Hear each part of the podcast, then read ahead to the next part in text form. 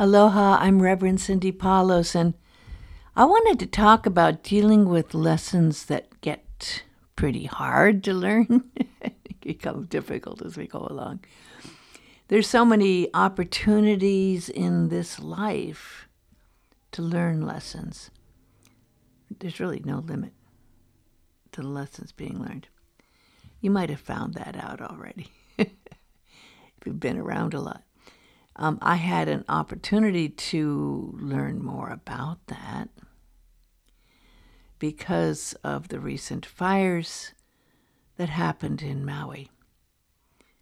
Now, in a tragedy like this, everyone on the island goes through changes. And when there's that happening, there's a lot of things that go on. Some people react by trying to do everything they can do to help and to salvage um, some of what's been happening. Some people react in grief and anger and the process we go through when there is a loss. Some people just want to shut down.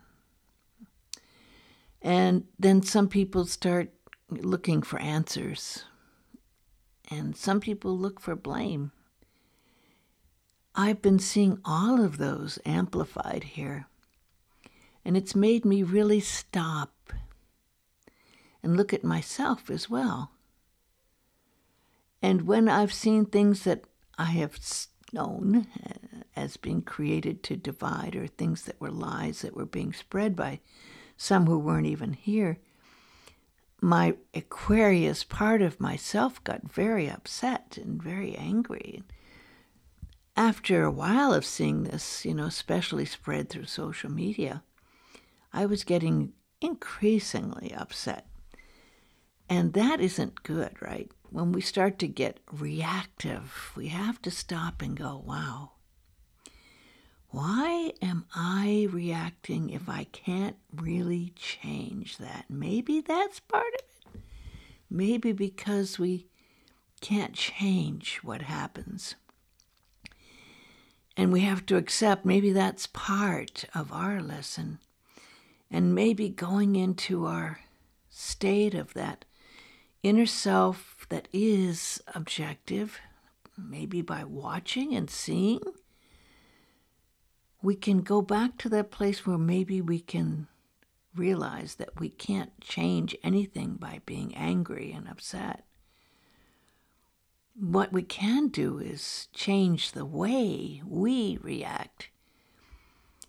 And when we do that, then we are potentially more able to really go to that place where we can see what the deeper need is here.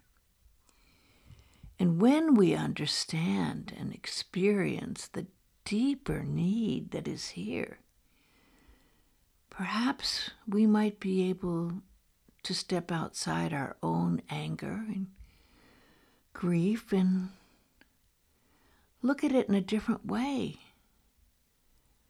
There's so much happening that people are not going to be able to understand as we evolve and go through some of these disasters that seem to be occurring more and more and more frequently. That it's become clear to me that we have to have a different kind of disaster response. Obviously, there still has to be the disaster response, that is, the emergency response to try to help the people and have lost so much, you know financially, of course, but emotionally and spiritually as well. There's been such stress that's placed when these disasters happen. And over that stress and beyond that stress is the awareness that we are not in control here. And when we're faced with the security of knowing everything we have can be lost in a moment, what does that do to your psyche when you realize that in a moment, everything you own can be lost, including loved ones? Now, if we talk about lessons, what a lesson that is. And we might have to just stop and pause and see what it does to people's faith and trust and what it does to their state of mind. I really have been practicing and doing spiritual work all my life, well, since I've been 12. And I've never seen such a time and a need for more patience, more understanding, more love. And if we could just find that, then we can really learn such an important and beautiful lesson. And use that to relate to people instead of anger and division and blame. This need right now for more love and more aloha and more understanding is so important. Let's just take a moment to go within and do a couple of prayers and bring in that light and that love and that understanding. I'll start with the Aramaic Lord Prayer. Father, Mother of the cosmos, shimmering light of all, focus your light within us as we breathe your holy breath. Enter the sanctuary of our hearts and unite within us the sacred rays of your power and your beauty, bringing heaven here to our hearts within us.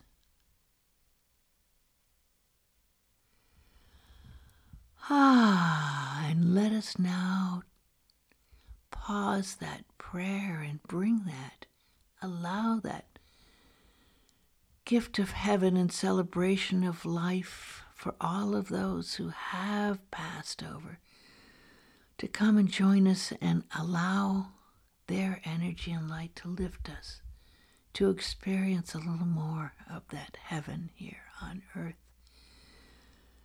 That higher dimension, the higher realm of light, love,